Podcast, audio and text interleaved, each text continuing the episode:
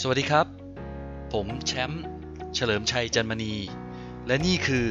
เอ็ดตอสทางรอดของระบอบการศึกษา สวัสดีครับ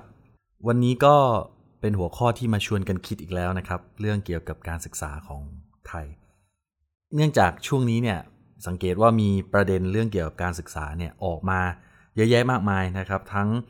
การจัดเวทีปราศัยของกลุ่มนักเรียนเลวนะครับ ที่เชิญรัฐมนตรีมาพูดคุยด้วยนะครับ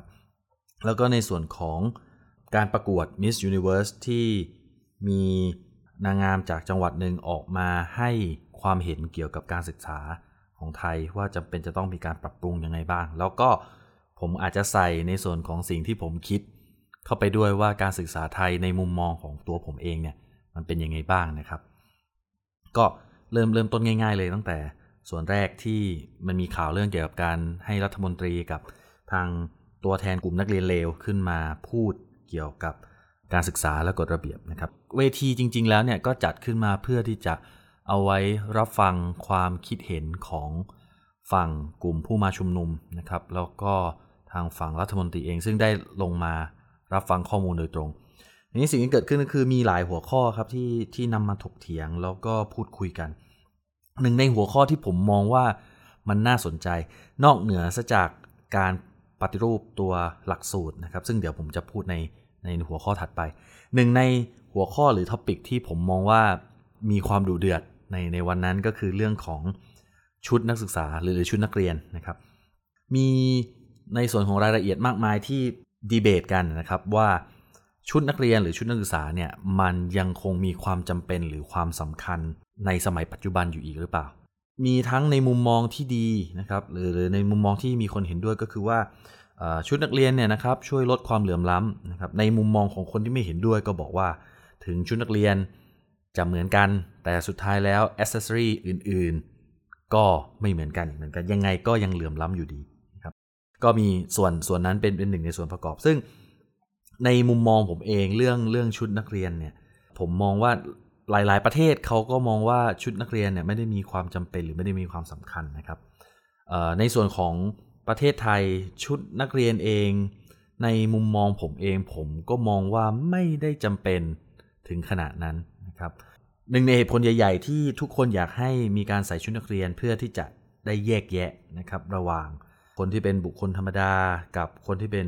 นักเรียนนะครับ ซึ่งในตัวผมเองผมก็มองว่าเราเราการแยกแยะแบบนี้เนี่ยมัน มันช่วยอะไรมันมันช่วยบ่งบอกอะไรบ้างนะครับ หลายที่ก็บอกว่าเอ้าถ้าผมรู้ว่าเป็นนักเรียน ผมจะได้ปฏิบัติตัวดีกับเขานะครับอ้าวแล้วคำถามผมก็กลับในมุมว่า งั้นถ้าคุณเห็นว่าเด็กคนหนึ่งซึ่งแต่งตัวปกติเนี่ย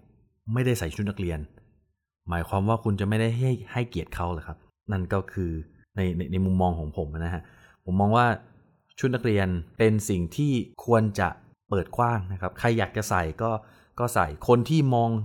เห็นว่าการใส่มีความสำคัญหรือมองว่าเป็นเครื่องแบบที่รู้สึกว่าเป็นเครื่องแบบที่ดีนะครับผมผมยกอย่างในกรณีของในต่างประเทศ ซึ่งผมมาทำงานในแถบตอนออกกลางเนี่ยพนักงานราชการไม่ได้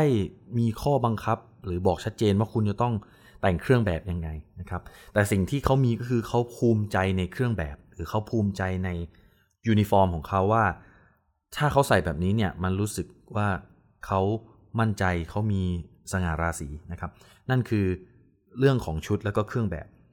ในอีกมุมมองหนึ่งเขาพูดกันถึงเรื่องของ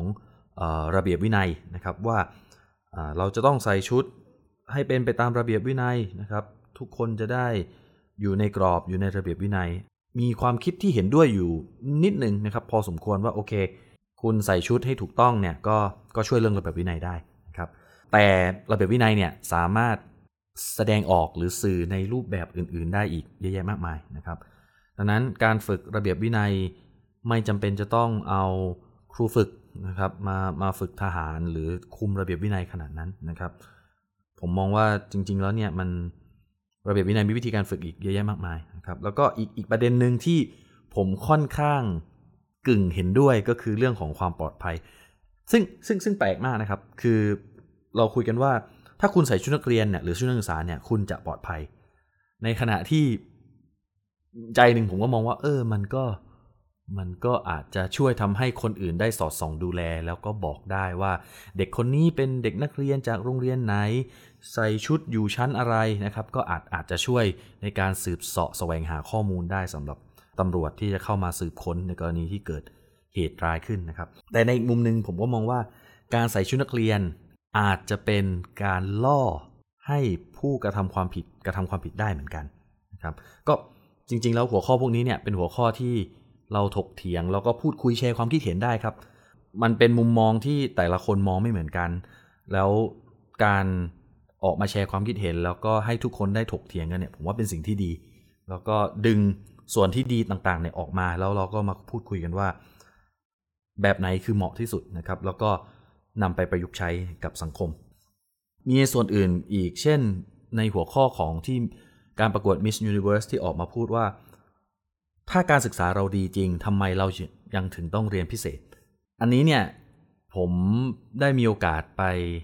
ในหลาย ๆ ประเทศนะครับ แล้วก็หรือไม่ก็ทุกคนอาจจะได้อ่านตามสื่อหรือตามข่าวมาบ้างนะครับ คือแต่ละประเทศนะครับ ก็มีประเทศที่เขายังคงเเรียนพิเศษอยู่ และในบางประเทศ ก็ไม่จำเป็นต้องเรียนพิเศษนี่เนี่ยในส่วนของเรียนพิเศษในบริบทของเมืองไทยนะครับ มักจะเป็นการเรียนพิเศษหรือหรือการติว ไม่ใช่เพื่อกลบจุดด้อยของตัวนักเรียนนะครับ แต่เป็นการทำเพื่อเสริมให้เด็กเหล่านี้หรือคนที่ไปเรียนพิเศษเนี่ยได้มีความสามารถในการสอบแข่งขันเข้าไปนะครับ ดังนั้นตรงนี้เนี่ยมองในอีกมุมหนึ่งก็คือว่า เหตุผลที่มีการเรียนพิเศษเนี่ยมันมันถูกแบ่งออกมาเนื่องจากนโยบายหรือรูปแบบการปฏิบัติ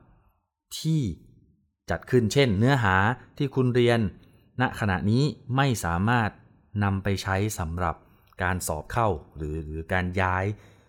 ไปในที่อื่นๆได้นะครับถามว่าแล้วทำไมจะต้องย้ายไปที่นั่น ก็เพราะว่าที่นั่นเป็นโรงเรียนที่ดีที่นั่นเป็นมหาลัยเป็นมหาวิทยาลัยที่ดี ซึ่งใครๆก็อยากไปเรียนคำถามก็คือว่า โรงเรียนหรือมหาวิทยาลัยที่ดีที่สุดสำหรับบุตรหลานหรือสำหรับลูกหลานของเรา คือมหาวิทยาลัยที่อยู่ที่ไหนนะครับหนึ่งในความคิดของของคนในประเทศฝั่งยุโรป หรือหรือถ้าคุณไปฟังบทความของของฟินแลนด์มาเขาก็จะบอกว่าโรงเรียนเนี่ยไม่โรงเรียนที่ดีที่สุดสำหรับเด็กควรจะเป็นโรงเรียนที่อยู่ใกล้บ้านเขา แล้วคุณภาพของการเรียนควรจะต้องเสมอภาคกัน จะต้องไม่ทำให้เด็กรู้สึกว่าการได้เรียนโรงเรียนนี้เนี่ยมันมีความพิเศษกว่าการได้เรียนอีกโรงเรียนหนึ่งซึ่งสมัยนี้เนี่ยเวลาเราได้ยินคนพูดถึงกันนะครับ เราก็มองว่า เอ้ย คุณเรียนโอ้ลูกคุณเรียนโรงเรียนที่นี่โอ้เก่งยังเลย ความคิดแบบนี้เนี่ยมันสมควรจะถูกเปลี่ยนนะครับ แต่ว่าด้วยด้วยความเข้าใจได้ก็คือ โดยปัจจุบันเนี่ยการวัดผลของตัวนักเรียนเองก็มักวัดผลจากการสอบเข้านะครับ หรือการติว หรือการวัดผลจากคะแนน ซึ่งซึ่ง standard test ของส่วนใหญ่เนี่ยมักจะวัดจากองค์ความรู้ ซึ่งทุกคนก็จำหรือว่าซ้อมในรูปแบบของข้อสอบนะครับ แล้วคุณก็ไปสอบ ซึ่งรูปแบบเหล่านี้เนี่ยมันมันเกิดขึ้นแล้วก็ทำให้คะแนนคุณเป็นไปได้สูงในกรณีที่คุณไปเรียนพิเศษ หรือมีใครสอนเทคนิคสำหรับการทำจริง ๆ แล้ว ผมพูดตามตรงว่าบางครั้งเนี่ยคุณอาจจะไม่ได้เข้าใจหรอกว่าข้อสอบข้อนั้นหรือ หรือสิ่งที่เขาต้องการจะวัดเนี่ยมันมันสื่ออะไร คุณเข้าใจมามากน้อยแค่ไหน แต่ที่รู้คือผมรู้ว่าผมต้องทํำยังไง ข้อนี้มันถึงจะตอบถูก ซึ่งวัตถุประสงค์ในเมืองไทยเนี่ยเน้นสอบเป็นหลักนะครับเพื่อให้ได้เข้ามาหาวิทยาลัยดีๆ แล้วก็ได้ออกมามีงานทำดีๆ ซึ่งไม่ได้สอนรูปแบบการคิดนะครับไม่ได้ เราเราเรียนไปเพราะว่าเราจำเป็นต้องเรียนถามว่ามีใครอยากเรียนพิเศษไหมมีเด็กคนไหนอยากเรียนพิเศษหรือเปล่าไม่มีหรอกครับ ถ้าเขาไม่จำเป็นจะต้องสอบเพื่อไปแข่งขัน แล้วเขามีความรู้สึกว่าตอนนี้เนี่ยความรู้ที่เขามีมันไม่พอ เขาจึงไปเรียนพิเศษ ถามว่า ถ้าที่คุณเรียนที่โรงเรียนเนื้อหามันโอเค แล้วมันสามารถใช้ในการสอบได้โดยที่คุณไม่ต้องไปเรียนอะไรเพิ่ม ก็ไม่มีเด็กคนไหนอยากเรียนพิเศษหรอกครับ ดังนั้นปัญหามันเกิดหลายจุดนะฮะ หนึ่งเลยที่ผมเห็นก็คือหนึ่งความต้องการในการสอบเข้ามหาวิทยาลัยสมมติยกตัวอย่างมหาวิทยาลัย คุณเข้ามหาวิทยาลัย ความต้องการนั้นมันไม่ตรงกับที่โรงเรียนสอนมา ตั้งแต่มปลายหรือไม่ก็ปวชปวสครับนั่นคือหนึ่งส่วนสองก็คือหลักสูตรที่คุณคิดนะครับว่ามันจะใช้งานได้ ปัจจุบันมันอาจจะยังใช้มันมันใช้ไม่ได้แล้วนะครับ หรือในส่วนของการตอบคำถามนะครับ ผมยังเห็นอยู่เลยว่าคุณพยายามให้ข้อสอบในยุคใหม่ ๆ ออกมาเนี่ยพยายามให้เด็กใช้ตรรกกะการคิดนะครับเพื่ออธิบายในในเหตุผลต่างๆ แต่วิธีการที่คุณให้เขาตอบเนี่ยคุณก็ยังใช้ multiple choice เหมือนเดิม ก็คือคุณก็ให้ choice เข้ามาแล้วแล้วคุณก็ให้เขากาว่าข้อไหนเนี่ยถูก based on scenario เหล่านั้น ซึ่ง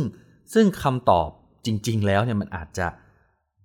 กว้างกว่านั้นก็ได้อาจอาจจะมีคำตอบที่ดีกว่านั้นก็ได้ ซึ่งรูปแบบแบบนี้เนี่ยมันมันกรอบมันมันปิดกรอบตัวของผู้เรียนเองว่าเขามีความคิดยังไง แทนที่จะได้รับความคิดเห็นหรือการเสนอแนะ กลายเป็นเรายึดเขาไว้กับกรอบ multiple choice ผมเข้าใจได้ว่าคนตรวจเนี่ยในมุมมองของคนตรวจครับ multiple choice มันตรวจง่ายครับ คือโอ้ใส่โปรแกรมรันไปทำข้อสอบ ข้อบคำตอบออกมาอย่างรวดเร็วนะครับ สะดวกสบาย แต่ถามว่าการที่คุณอยากให้การศึกษาของลูกหลานเราเนี่ย ไปในทิศทางที่ดี คุณอยากให้เขาคุณอยากสบายตอนนี้เพราะตัวคุณเอง หรือจริง ๆ แล้ว คุณอยากให้ลูกหลานคุณมีความรู้ความเข้าใจ แล้วก็นำไปใช้ได้ในอนาคตจริง ๆ ยังไงก็ขอฝากไว้เท่านี้นะครับสำหรับวันนี้สวัสดีครับ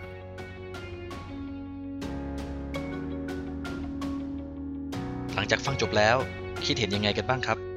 อย่าลืมแชร์ความคิดเห็น และติดตามกันได้ในทุกช่องทาง ไม่ว่าจะเป็น YouTube Facebook Spotify SoundCloud แล้วมาเป็นส่วนหนึ่งในการพัฒนาการศึกษากันนะครับ